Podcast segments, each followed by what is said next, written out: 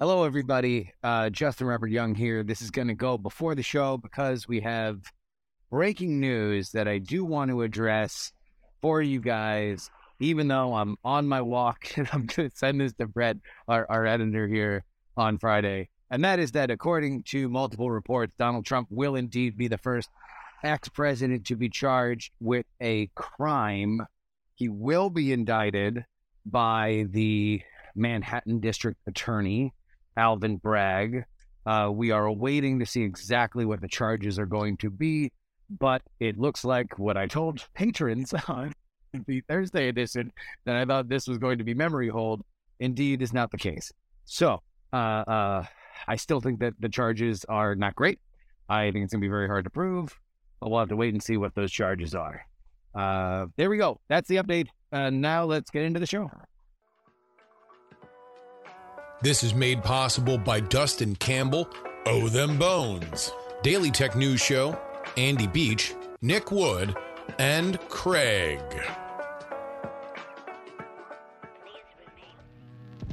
Hello and welcome everybody to the Politics, Politics, Politics program for Friday, March 31st, 2023. Your old pal Justin Robert Young joining you from Austin, Texas, and it's time we talk TikTok.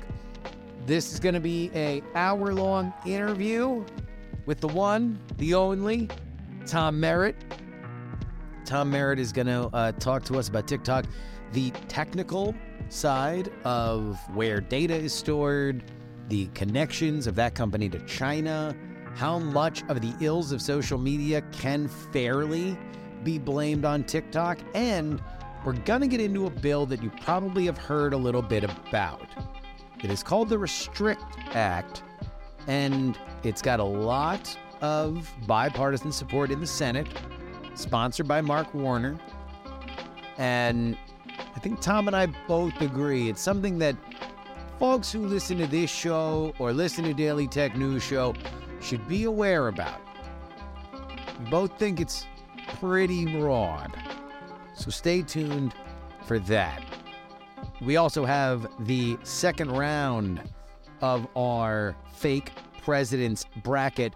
Who's going to make it to next week's final? You got to wait until the end of the show for that one. What do you say we stop screwing around here? This is Politics, Politics, Politics, and I am Justin Robert Young.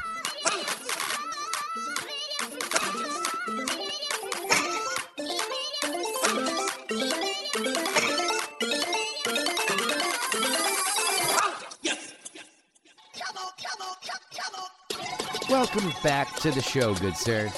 Oh, thanks for having me back.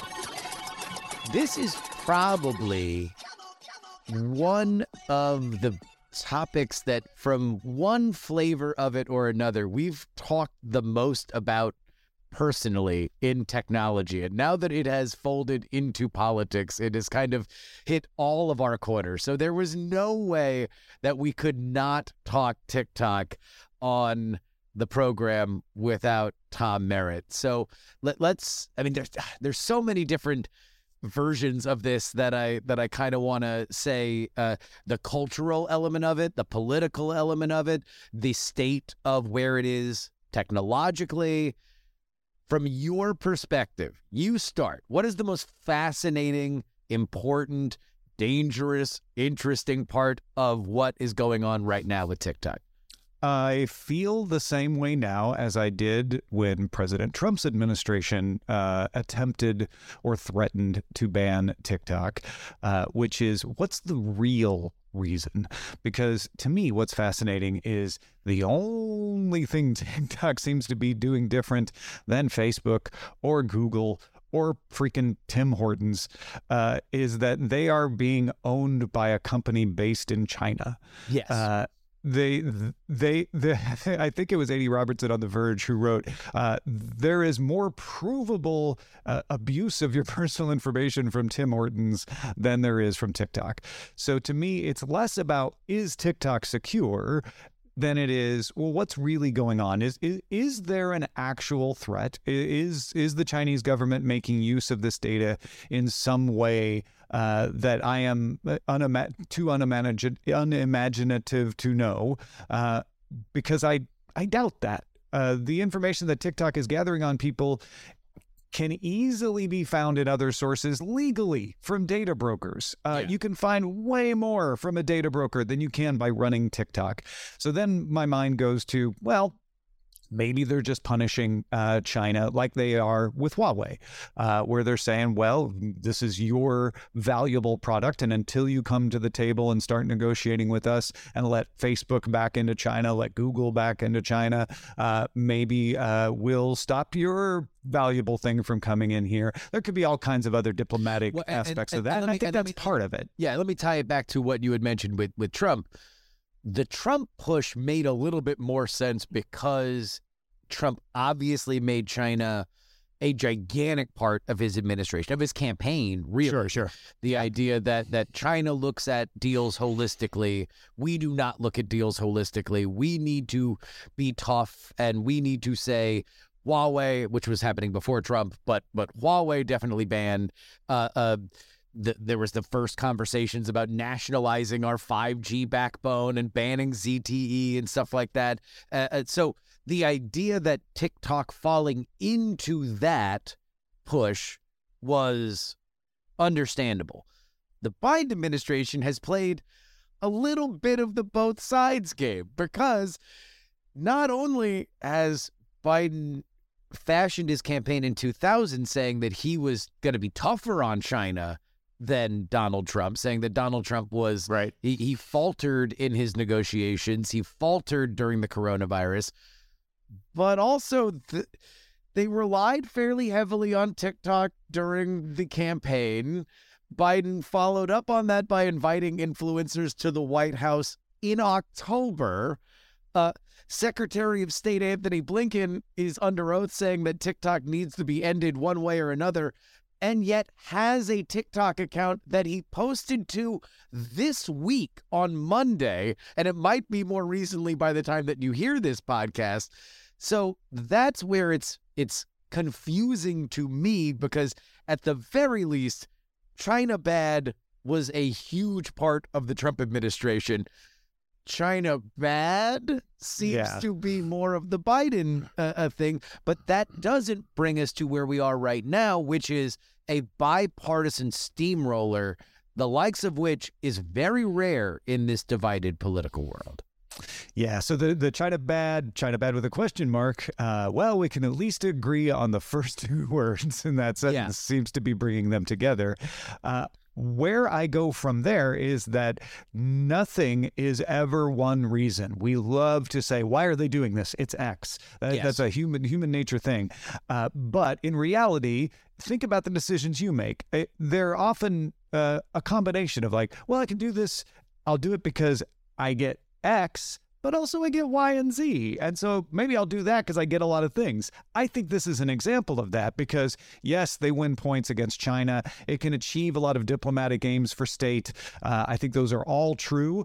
But also, after I read the Restrict Act, which is one of many bills circulating that would ban TikTok, but seems to be the one that's getting the most momentum. I saw another benefit of this smokescreen, which is a very broad law that, yes, could be used to justify a ban of TikTok, but the way it's written could be used to justify the ban of just about anything, or mitigate is a word in this bill, Yes. such things as end to end encryption. All right. I was going to talk about the hearing, but let's talk about the the Restrict Act, which is uh, very much a fruit of it. Mark Warner, a very influential senator, uh, Democrat from Virginia, somebody that's been in the mix of a lot of these bipartisan bills that got passed over the last year when the Biden administration sort of reverted to Biden's roots. There was the, initially the push of Bernie, why don't you negotiate some stuff? That wound up falling apart at the hands of uh, Manchin and Sinema, and then Biden sort of reverted more to his his his roots of let's get six bipartisan senators that can uh, uh, whip their party and make something happen. Warner's very much in that group. I read the bill today. I was on my briny. I read the bill. Yeah, we both brinied this. Thank you, Jen Briney, for Thank being our Jen inspiration. Briney.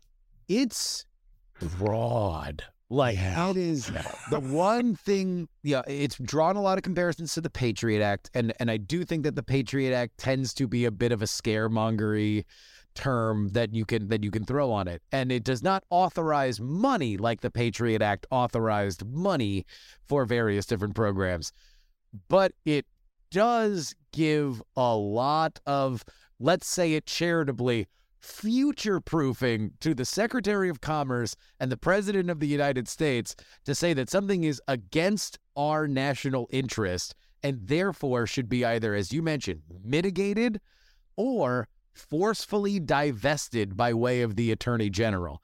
And and that is something that I know for anybody that's watched uh, uh, various different hearings or seen how capriciously politicians can throw around various different technical terms. Good Lord, is that scary? If all the, the, the it takes the Secretary of Commerce to say something is against our national interest, yeah. and then the president gets that level of a gun to shoot at whatever the target is. Yeah, the uh, uh, the Attorney General, the Director of National Intelligence, Secretary of the Treasury and the FEC all get to to weigh in on what's a risk. Uh, and what, you know, it's things like interfering with the election. Well, we're all against interfering with the election. We can disagree on what's interfering, but we're all against it. Catastrophic effects on the security or the resilience of critical infrastructure. We we definitely want to protect our critical infrastructure. We we don't want our power plants being taken down or anything that otherwise poses an undue or unacceptable risk to the national security of the US. Basically, anything else we decide to come up with. Yeah. yeah. no, no. Uh, the broad it's ironic to me that the Restrict Act restricts nothing on the side of people who are in charge of getting to decide what gets restricted. It's it's quite the opposite of restricted. To me, and I don't know whether or not this is going to happen. Uh, you, you're already seeing fairly strong kind of resistance pop up through the media and stuff like that, and there are elements that I think would doom at least this writing of this. What that law or a proposal, that bill, does tell me is that the bipartisan steamroller we saw last mm-hmm, week with the CEO of TikTok shows momentum for which a very smart and a very influential senator said, ah, let's shoot the moon. How about we get to ban or divest any and everything that comes from, I think, the list of countries for which were already on the list of things that this could happen tomorrow if it were made law tomorrow. Uh, was China, Russia, Iran, uh, North Korea, and then specifically Venezuela under Maduro. Cuba was on there, and Venezuela under Maduro. So Maduro yeah. goes, the get is good to go. Yeah, uh, uh, different situation. he's gone. Everybody else, it was it was a, a a list there, but this is really, really, really about China, and that's something that I think comes from the confidence of what we saw last week. When you watched the clips of that hearing, what did you see?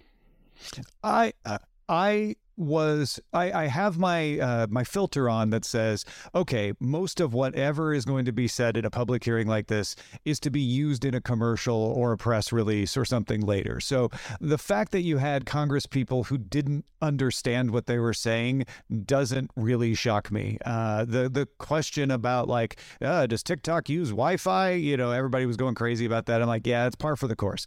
What impressed Although me about that think hearing that was a dumb question. I, I, I don't know whether or not not he knew yeah. what he was talking about. There, there's but, lots but, of reasons why that could lead to a very but the, know, yeah the question of yeah. whether or not the TikTok app connects to other devices through your Wi-Fi. Through your Wi-Fi, yeah, not a exactly. dumb question. No, and that's what he was not. saying. I don't know if he knew it. He knew he was saying it. No, exactly, exactly. It was or he was marble. Exactly. that's not a dumb question. Hey, if he'd said Wi-Fi direct, I would have perked up a lot more. Uh, but again, I those things are are expected. They're they're meaningless. They're they're fun for a meme, but they really don't mean anything to me. Uh, what meant something to me is there was no one advocating for TikTok. And you usually in these congressional hearings you get at least one or two representatives who yes. are like, "Well, let me just give you a friendly question. My my colleagues here beating up on you, but tell me, uh, TikTok is great children, right? You know, or some softball question. You got nothing. No. Everybody was the hostile uh, interview, and that that was the most significant thing to me. And it was the Baskins 31 flavors of Oh, yeah. problems where where eh, you got it every different every different way. It was a lot of China, a lot of Yeah. a lot of the CCP, and that's something that we can get to in a second because I do think that it does need to be talked about and addressed. But you also got from a lot of the Democrats a lot of the ills of social media in Yep. general. Uh, and I do think that there is a, a a reason why this is all gas, no brakes against TikTok, because a the other elements of their industry, the other titans of their industry. Normally, if if there's a law about gas drilling, and it's specifically targeted toward, let's say, like uh, uh, Exxon, right? Shell lobbyists will also say, "Hey, let's let's take a look at at, at you know this permitting and oil drilling because if it's going to come for one of us, it's going to come for the other people."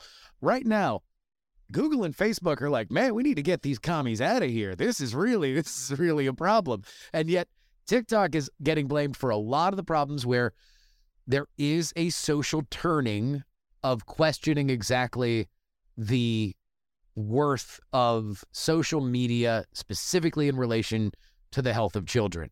And we know this because eight months ago, there was a whistleblower from Facebook that was Yeah. saying the exact same thing that was being repeated to the TikTok folks. The other problem is that when oh, I lost my train of thought. There's there's there's the industry thing, uh, and then there is there's the the, the, the, social thing. So uh, yeah, I think that those those were the two things. A, there's no industry backing, and and two, there is this general idea about social media. Before we get into the China of anything, how much of this separate whether or not it should be banned? TikTok is extraordinarily influential among a younger age cohort. Uh, how much of the general social ills of social media should be on TikTok's plate? I, I think it is no different than any other social Sure. media platform out there. Uh, how, and- how much proportionally is that?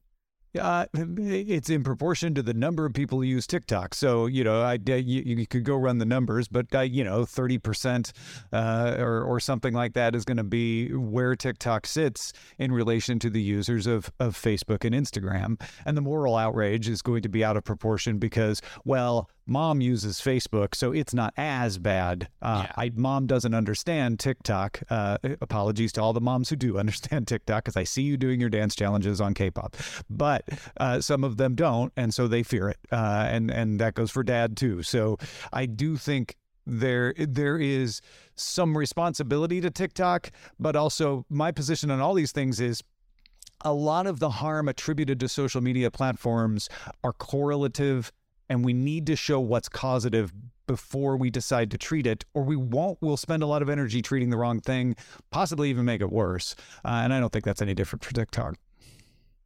Does it surprise you that Google and Facebook have either, depending on who you believe, uh, been absent from this conversation or actively uh, uh, whipping a mob up to ban one of their competitors? i'm shocked justin i'm shocked to find there is gambling on the banning of tiktok happening in this establishment well we, we must shut it down immediately uh, no i i do think they should be careful what they wish for because not not to pull that restrict act uh, back into the conversation yeah. too early but but that thing is so broad uh, i don't think it's being written against them now but that doesn't mean it couldn't be used against them in the future. Uh, uh, this is a competently written bill. That's the other thing. You mentioned Senator Warner, but the other co-sponsor is Senator John Thune, who you make fun of me for uh, constantly praising for his uh, his his knowledge of the internet and his reasonable views on net neutrality. But that guy knows what he's talking about. So uh, this is not an you know an unintentionally broad bill. This this is an intentionally broad bill. I think. And not to mention that if this bill is law and we're talking about interfering in elections, let's remember that Facebook did great damage to their core money making attribute, which is targeting people via ads in response to Cambridge Analytica which I would love to revisit that now in our modern world and look sure. at exactly how people freaked out about Cambridge Analytica. I'm sure Facebook would love to do it because I think that they definitely made their product worse. But I was th- reading an unrelated story today about uh, about AI risks, and someone was saying, you know, uh, we need to make sure we get ahead of this, uh, unlike what we did with with social media where it ruined elections. And I'm like, but but did it? Like, did it? We did. We everybody just kind of uh, has agreed it did without really studying whether it did or not. And, and that's and that's the thing is like this. If we have affecting elections in that law, this comes for everybody. This comes for mm-hmm. this comes for Alphabet. This comes for Meta. Uh, this comes for for any and everybody that that doesn't actively ban political content. Uh, uh, you know, throughout all of their their their, their platforms. That that paragraph uh, section section three two is the one that gets me though. Otherwise poses an undue or unacceptable risk. I mean, that that could be for any reason. It doesn't even have to be elections. Uh, it could be that uh, iMessage's end-to-end encryption protects terrorists, and so we must force Apple to mitigate its end-to-end encryption. Or forget terrorists, let's do uh, child pornography. Uh, that that will get a lot more support uh, amongst the bases. So, I I do think it's I, something that occurred to me when you were talking about that hearing is there is a risk on the Democratic side to upsetting your electorate going after TikTok because a lot of your electorate electorate enjoys TikTok. Uh, so you mitigate that by saying, ah, but it's having a bad effect on the children. Yeah. Uh, and the in the older voters who are more likely to show up at the polls will sway your way in banning TikTok, uh, which to me that that adds another couple points to the likelihood of TikTok actually getting banned. Let's talk China. Let's talk ByteDance. I think there is a core difference in friendly discussion between you and I. I tend to be more of a China hawk than you do. What is the most fair either criticism or unanswered questions about ByteDance's relationship with TikTok when it comes to how much influence they have and whether or not there needs to be mitigation. Right. Uh, I think it's fair to say that any company that has employees in China, uh, and again, this is a company that is the licensed user of the data. Uh, Microsoft operates in China, but it doesn't touch its data. Uh, yeah. It has to partner with a Chinese company to handle the cloud data for Microsoft Azure in China. So, so that's one thing to understand is is ByteDance doesn't have to do that. ByteDance is a Chinese company. Uh, any company that is in China is going to have exposure to the Chinese government and therefore to the Chinese Communist Party, uh, and and and so it is fair to say that's that's a concern. That that's a thing to think about. It's a concern for ByteDance. It's a concern for Lenovo. It's a concern for Xiaomi. Uh, it's a concern for so many companies that operate in China as Chinese companies.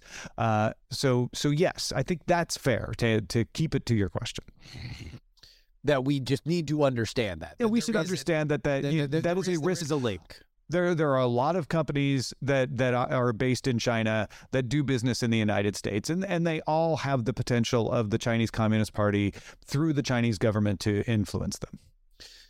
You mentioned a lot of other companies, many of them hardware manufacturers.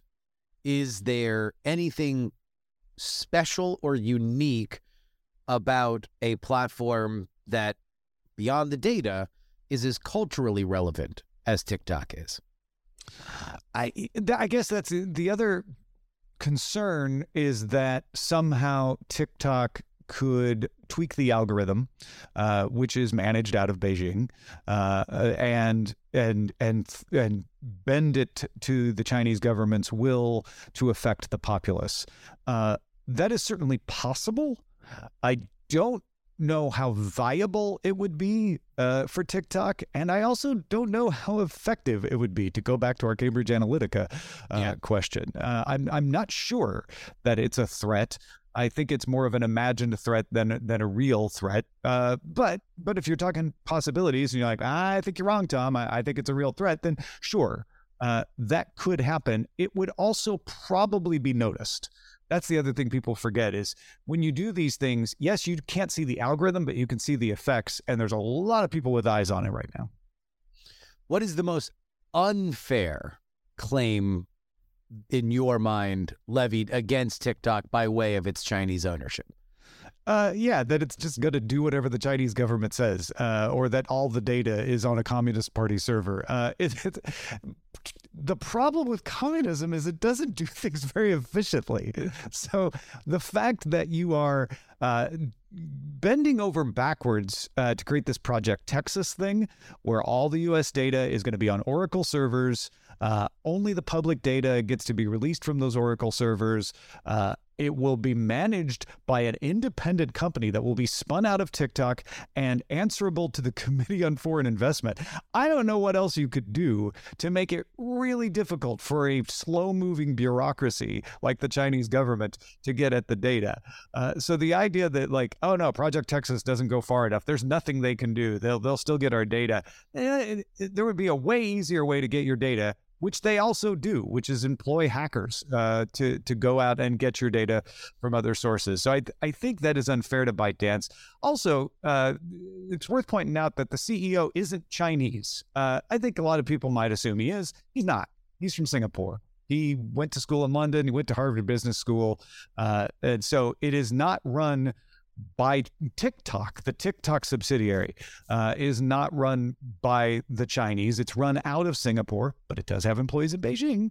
Yeah. Um, so it, it's not it's not nearly corporate structure wise uh, the the problem that so many other companies that aren't uh, subsidiarized, like WeChat, uh, like Lenovo, Lenovo, which has has a headquarters in South Carolina, but the other one's in China.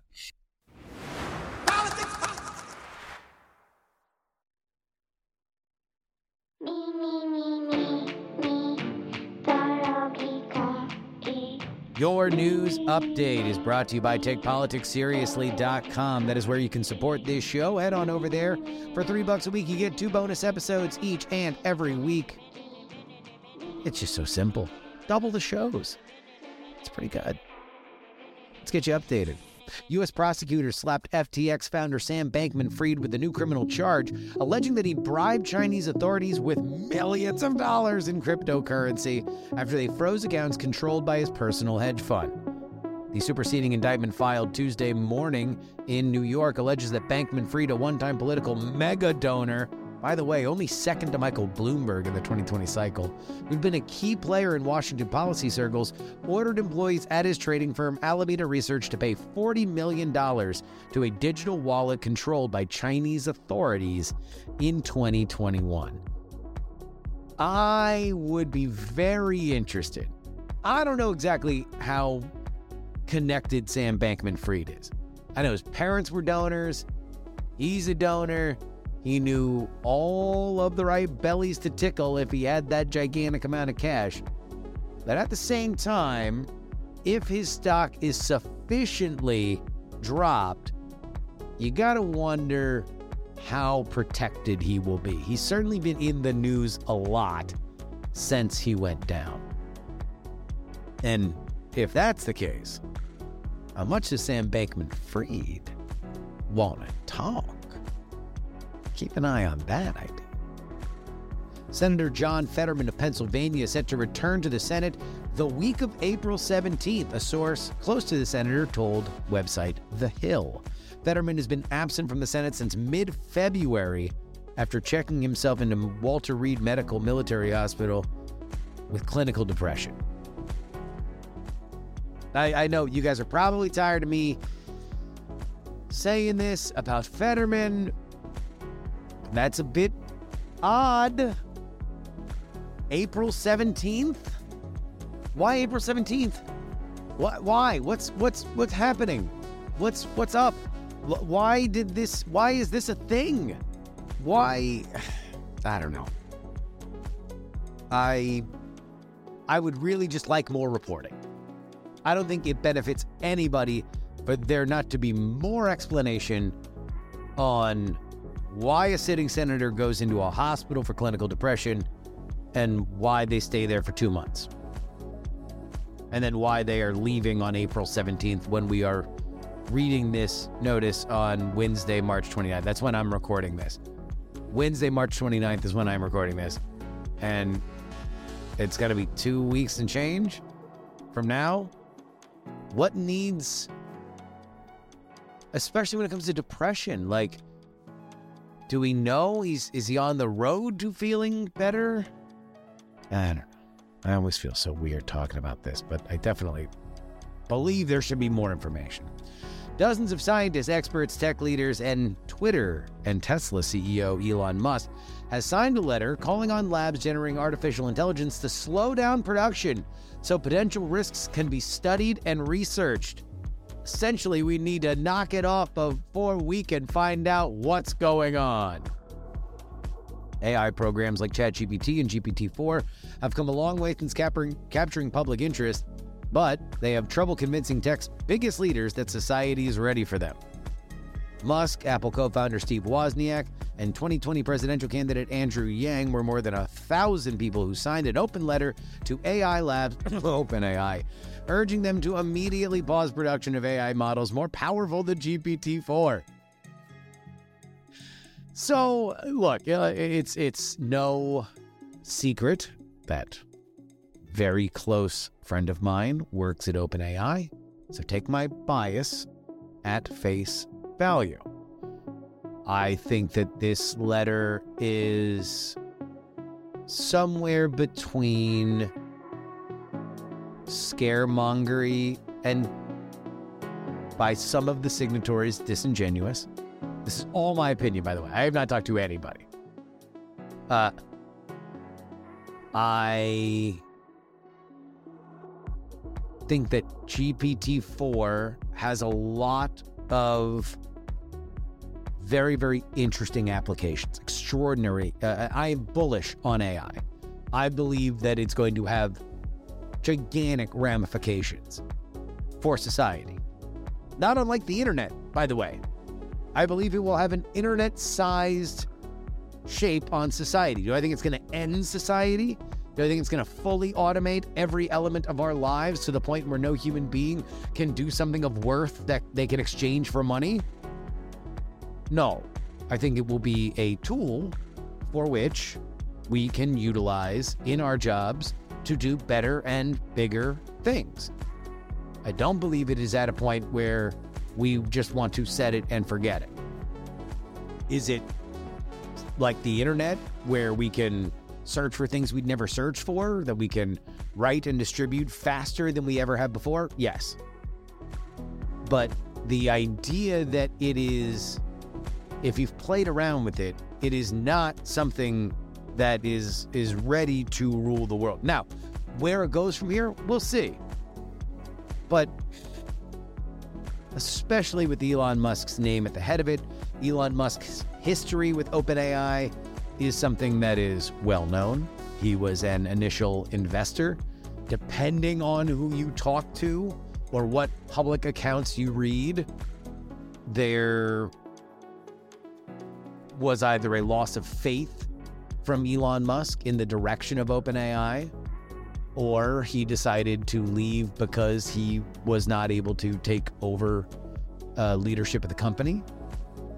OpenAI at a certain point went from a nonprofit and spun off part of the company into for profit so they could take an investment from other people. They essentially, you know, and this is public knowledge, you know, they realized that they could raise more money as a private company than they could as a nonprofit, and that they needed more and more and more supercomputers to make this happen. Now, OpenAI has the leading product in artificial uh, intelligence. There is only one product that AI has, and it's ChatGPT. And if that's the case, then I think Elon Musk's a little salty. He's a little upset.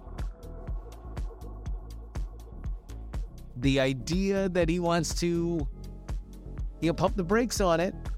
It's a little interesting, right? A little interesting.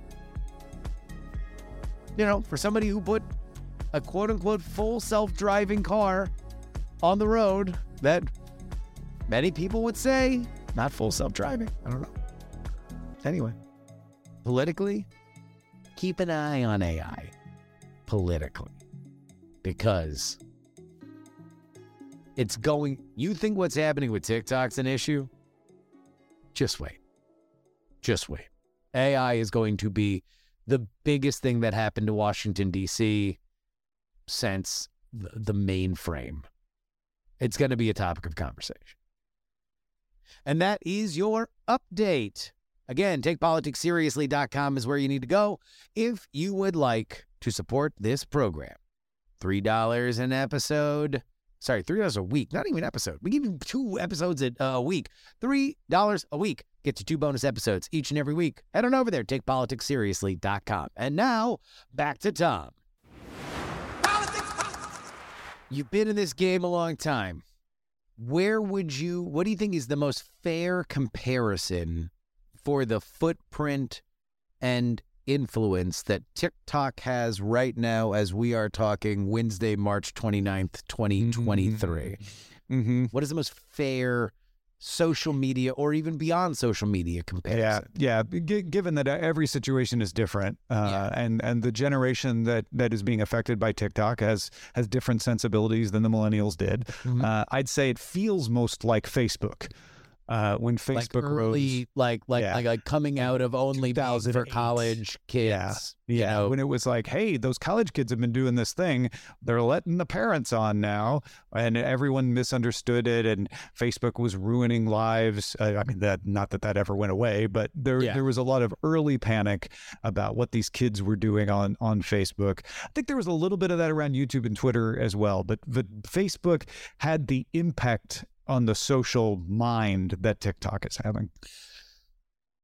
You know, th- the reason why I ask that is because I'm trying to, in my mind, project the hole that would be left if TikTok just got raptured. Right. If if all of a sudden, let's say that there's a an even a very surgical bill that circulates, and it's like it's the ban TikTok app uh, Yeah. act, and we're just going to ban TikTok. We're going to make Biden be able to do it in two days. We're going to hand him a phone that has a big red button, and boom, it's gone.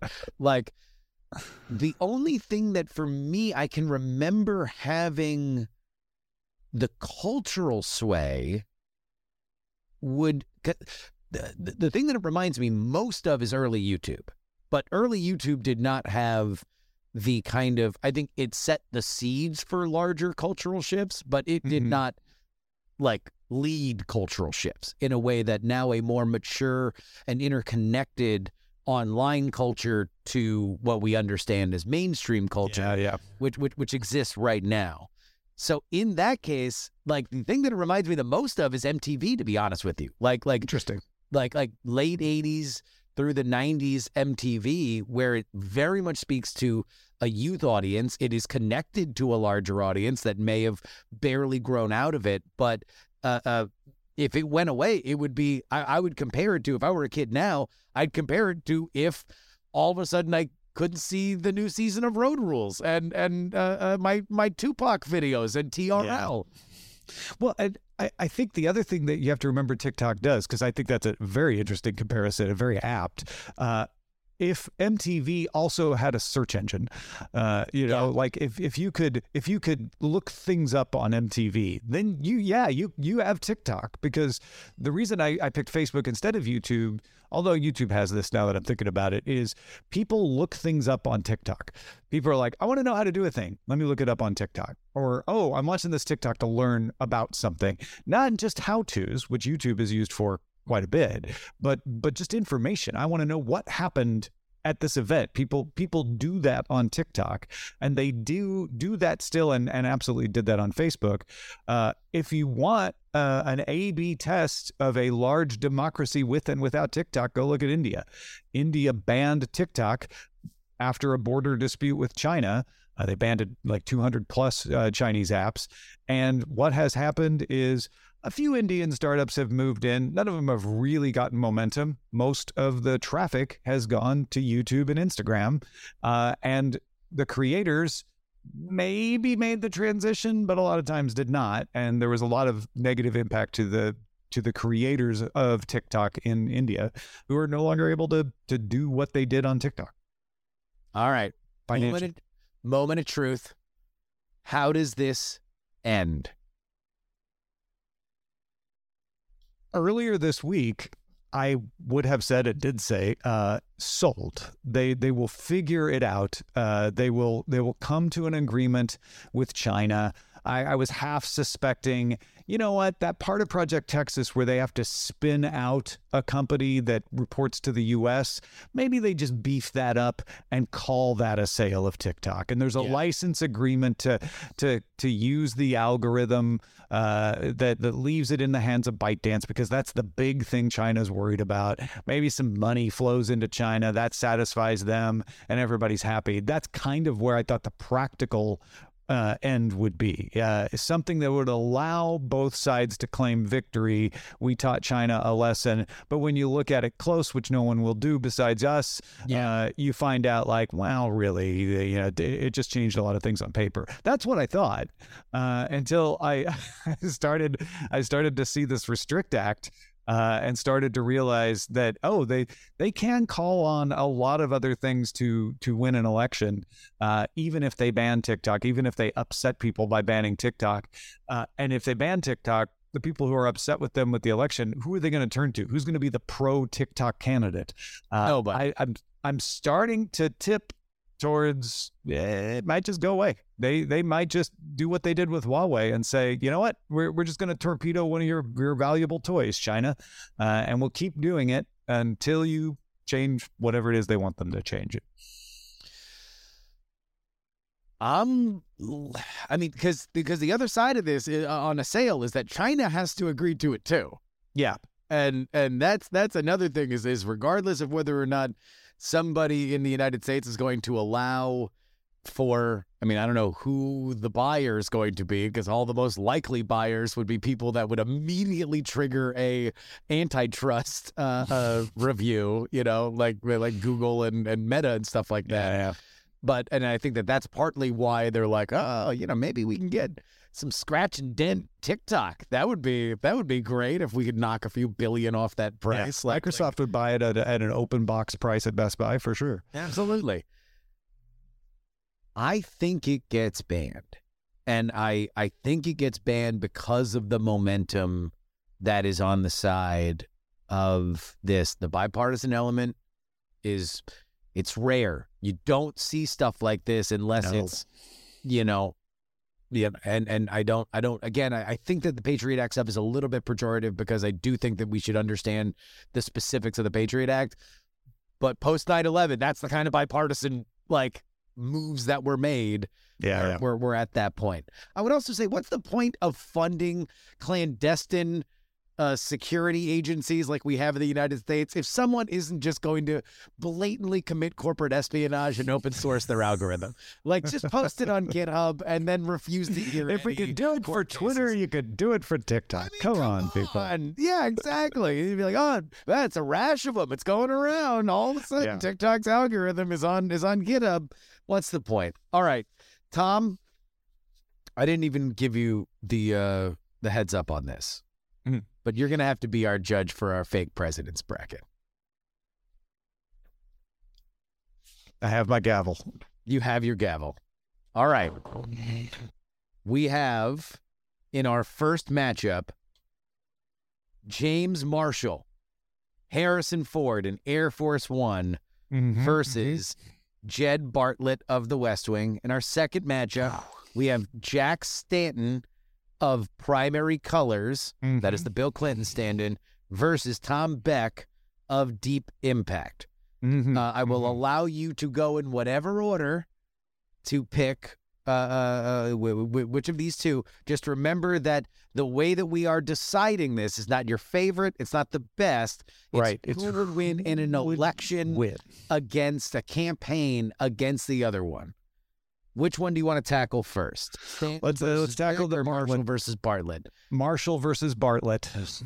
Okay, that's the tougher one. That's the tougher one. The most, yeah. the most uh, that we have gotten in terms of feedback has either been for or against Jed Bartlet. Who you got? Uh, well, uh, I, I, would like to hear the the persuasive tones of the PX3 audience uh, to be sure, but Uh, I think it's a nail biter. It could even come down to some hanging chads. Uh, but in the end, I think Bartlet is the better campaigner. Uh, we know Marshall uh, can beat terrorists, but can he beat a good campaign? Bartlet uh, is a political operator. He's not necessarily a dirty political operator, but I feel like he would he would he might eke out a victory. You know, this is really a a, a big test of rhetoric, right? Because obviously Jed Bartlet, you know, having uh being being spoken through uh, uh the the words of Aaron Sorkin, very loquacious, very yep. buildy, great flawed man, but he's not ever going to be accused of being succinct, right? Is there anything more powerful than a very simple, very gruff, rumbly "Get off my plane"? it's a, it's a, a simple message. Sticker. Yeah, it is. It is there. It is emblematic of a of a president under fire. I think there's a lot of coding here. There's a lot of red state, blue state coding here. Absolutely, read, absolutely. read for you uh, uh, real quick. This is Sean the dad who wrote in uh, obnoxiously smart to a Florida governor shows how unqualified the tanorexic buffoon really is. But it won't work on the guy who killed a baker's dozen evil terrorists. Not sure what style of campaign Marshall had uh, to get elected, but we can be certain it w- uh, was effective in being a real life action hero. He would go with President Marshall, but you are saying that Jed Bartlet mm-hmm. advances to our final. I, I'll be honest, it kind of depends on how close after Air Force One's events the election happens. Uh, because again, you got you've you've got the the blue state people are going to vote Bartlet, the red state people are going to vote Marshall. Uh, it's the independents, it's the swing votes that are going to count. Swing votes. And soon after the events, people are going to be in the in the in the sort of the halo of like, ah, man, man of action, save the country, right? Uh, but down the road, think about it. Uh, how many rewatch Air Force One podcasts are there versus rewatch West Wing podcasts are out there? I feel like you know Bartlet Bartlet can win the longer road campaign over Marshall. All right. Let's move on then. Who will Jed Bartlet face against? Let me uh, read again, Sean, who wrote. I, I just want to reemphasize before we move on here uh, that that is not my vote. That is who I think would win. All right. That's who you believe would win. Well, and look, yeah. that's all we ask. That's yep. all we ask. You you want my vote? Uh, you can ask me by subscribing to my newsletter at yeah on my Substack. No, don't worry, you're still going to be invited to all the classy dinner parties, Tom. Yeah, yeah. Uh, although you might get a frosty reception at the SEC tailgate. Mm-hmm. Let's go ahead and uh, uh, uh, look at our, our final battle here: Jack Stanton versus Tom Beck as an effective uh, of a campaigner as Bill Clinton, I mean Jack Stanton is, leading a global recovery effort is going to go a long way to get survivors to pull the lever, lever for you on election day. And so he has to go with President Beck. Now, in terms of campaigning, we have we have pretty much as much as possible just copied and pasted Bill Clinton into this realm of movie and television presidents. Tom Beck mostly known for the guy on whose watch a, a asteroid almost hit the Earth, but along with international cooperation, helped save the day. Who advances to our final? Jack Stanton versus Tom Beck. I mean, you're asking me in in a way.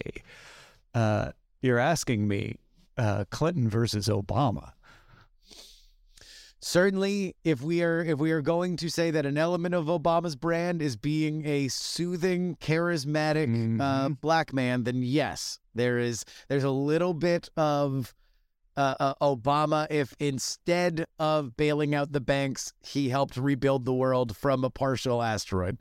Right, and and just had a had a had a way of speaking that everybody uh, wants to have as a voiceover Yep. Uh, yep. Uh, I think now the Clinton, the Clintonian brand is yeah. not as effective as it was.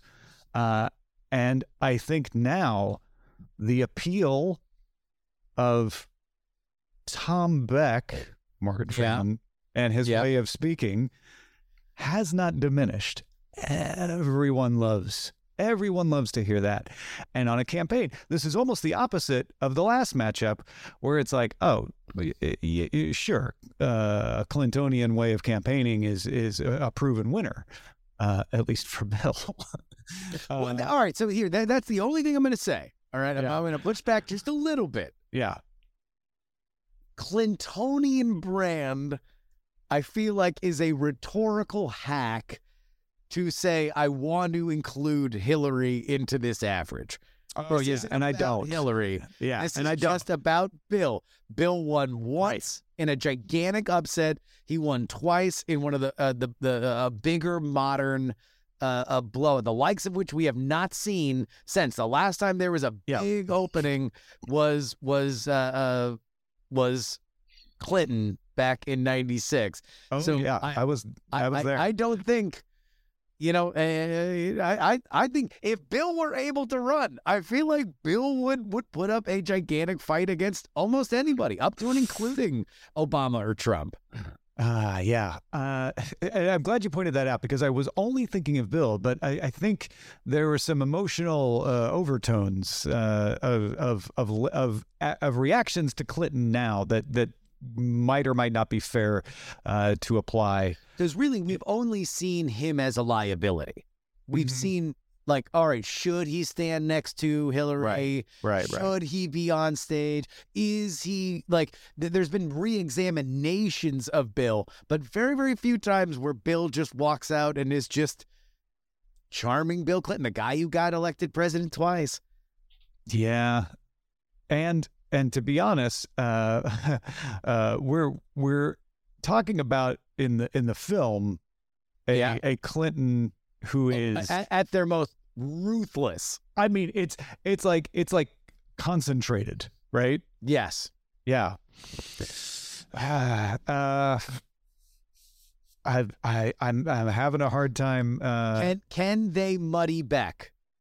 Because look, I mean, again, he denied the existence of a world-ending threat until Téa Leoni made him. no, no. I I get that. Um, I and I think Jack Stanton uh, runs a, a hell of a campaign. I, but I, I I still think I still think people want the reassuring presence. Uh, again, we're going after the what are the independents? What are the swing voters want? Yeah. What, And, what what are the suburbs in Nevada and Arizona and Georgia? What do they want? And if Hen, if uh, if Jack Stanton were running against George W. Bush, if Jack Stanton's running against Bob Dole, he cleans up. Obviously, uh, is Beck? The end the end the end of primary colors is him destroying a very nice guy opponent. Yeah, the nicest yeah. of nice guys opponent. So it's and like if Dole, you're and right- Dole, Dole and Beck, not, you know, not not that different. not dissimilar. Yeah. Uh, I think I, as much as I and, hate and to also say it, for for my for my sake, think of think of our final. So it's it's who matches up best against Jed Bartlet? Is it because it's very it's very inspirational. It's who inspires more. If it's Beck versus Bartlet, if it's Stanton versus Bartlet, then it's it's kind of a little bit of the the the long dark night of the soul for a liberal America. What do you want? The soaring rhetoric. of- I want the Stanton versus Marshall is want- is what I want. Yeah, yeah. Um, yeah, can we have a third place game? Maybe we have a third place. Maybe, yeah, well, we we we will have a third place. Whoever uh, uh, whoever goes uh, in in which direction. But it sounds like Beck is your. I'm I'm trying I'm trying to see if uh, we can get any any different uh, uh, mail drops here as the, uh, the the the results are coming in. But it seems like you are you are leaning Beck. oh, I'm leaning Stanton. Uh, I, Oh, you're I'm leaning le- Stanton. Yeah, I'm leaning Stanton. Uh, just Time to uh, make a call. Yeah, um, because I, I do I do think he wins, and I think Beck's supporters are are upset, uh, and and I think there's a uh, I think there's a backlash about how did he win? There's no way he could have won, but I think Stanton wins. Okay. Then we are now projecting that indeed it is Jack Stanton from Primary Colors against Jed Bartlet of the West Wing. Oh, the Clinton era storytelling finally comes to its dramatic conclusion next week on the Politics, Politics, Politics podcast. Thank you for being our judge, Tom. Uh, uh, where can people find you and your fantastic work? Uh, TomMerritt.com uh, collects all, all of my things uh, together. DailyTechNewsShow.com if you want the tech news stuff. Uh, and uh, and yeah, uh, free Tom newsletter if you want to ask me who I would have voted for these matchups. Well, thank you, Tom, and we will see you next time. Bye. And that'll wrap it up for us today. Politics, Politics, Politics, written and hosted by me, Justin Robert Young, for Dog and Pony Show Audio in Austin, Texas. Our show was edited by Brett Stewart. Say thank you to Tom Merritt at letter P, letter X, number three, guest.com. You can email the program, and you're going to need to for our big battle. Jed Bartlet, Jack Stanton, Good Clinton, Bad Clinton. Who's gonna win in the Clinton Bowl, baby? Give me your thoughts, theyoungamerican at gmail.com.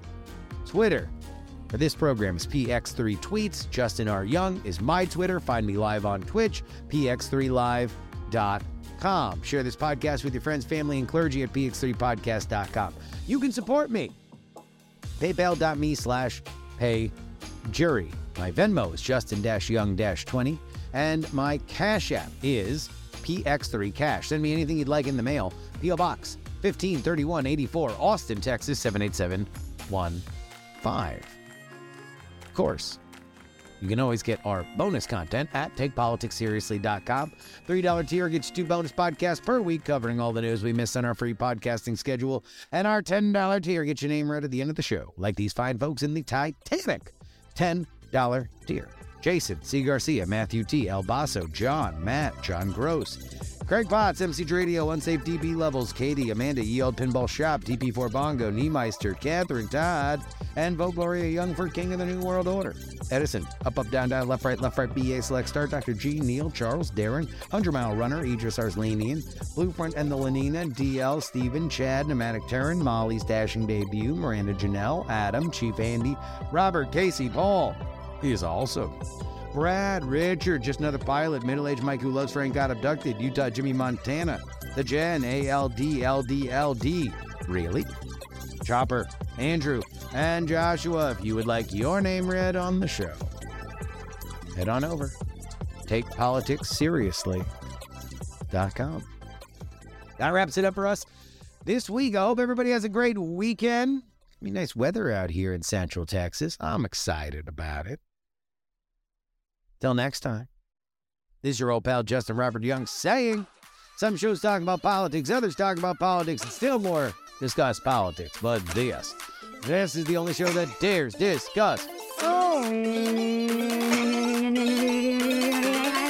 Three.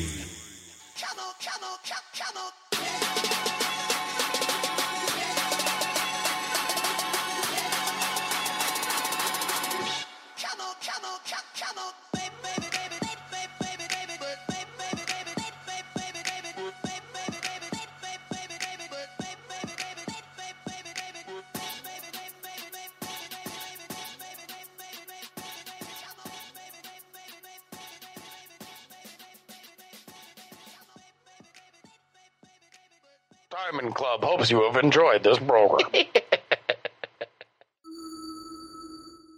Dog and Pony Show Audio.